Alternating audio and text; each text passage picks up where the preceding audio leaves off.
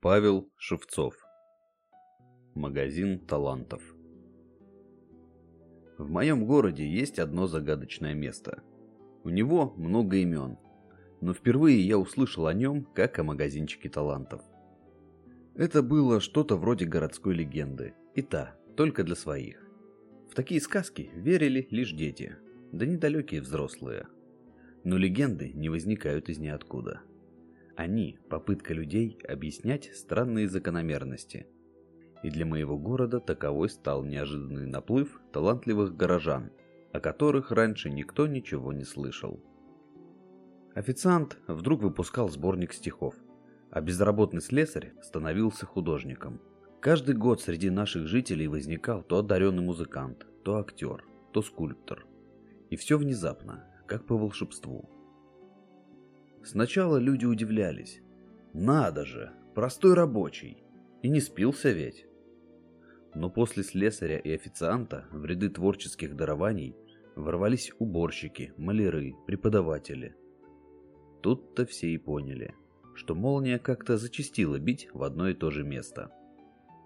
Народное сознание попыталось объяснить все это, и в конце концов люди заговорили о неком магазинчике талантов.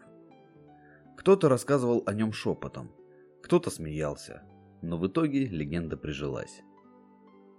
Конечно, никто точно не знал, где он находится. Во всех разговорах о магазинчике главным героем был тот самый знакомый знакомых. У каждого свой, но при этом на всех общий. Да я и сам не знал бы, пока меня однажды не занесло туда.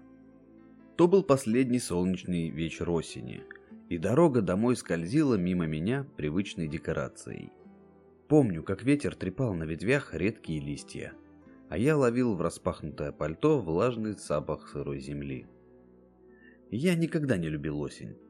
Сырое и грязное время года, полное депрессивных капель на стеклах и антипростудных порошков.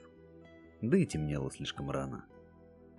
Конечно, не так, как зимой, когда из-за ранних подъемов и закатов солнце становилось для тебя чем-то мифическим. Но все равно печально. Но в тот день вся моя нелюбовь к осени смешалась с приятным послевкусием лета в воздухе. И моей душе подали коктейль «Тоска по прошлому». Одна часть сладких воспоминаний к двум частям горькой действительности, а сверху щепотка кислой рутины – я вспоминал о своем детстве и мечтах, оставленных в нем. О большом торте с девятью свечками по кругу на мой день рождения. Тогда я мечтал стать палеонтологом, потому что засматривался парком юрского периода. Или о том, как я писал себе письма из школы чародейства и волшебства на покрашенных чаем листах пергаментах. Тогда я хотел открыть свою школу и без устали составлял школьную программу. А еще о том, как отец подарил мне печатную машинку. И я днями возился с ней, мечтая стать писателем. С этой мечтой, кстати, расставаться было обиднее всего. Я до самого колледжа писал небольшие рассказы, и парочку даже опубликовали в местной газете. Но, когда пришло время выбирать свой путь в жизни, я пошел в юриспруденцию. И в такие осенние дни я часто думал о том, что бы могло быть, не зароя свой талант в землю. Странно, насколько бумага сыграла со мной злую шутку. Когда я писал, она давала мне свободу. А будучи юристом, я стал ее рабом. Вот так, в мыслях об этой злой иронии, я и шел тогда домой.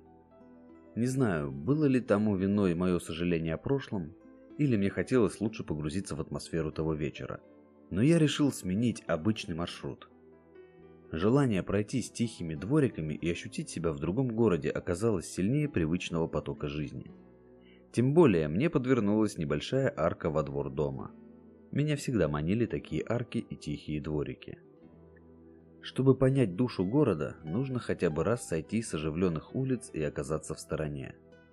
И у меня было подходящее для этого настроение –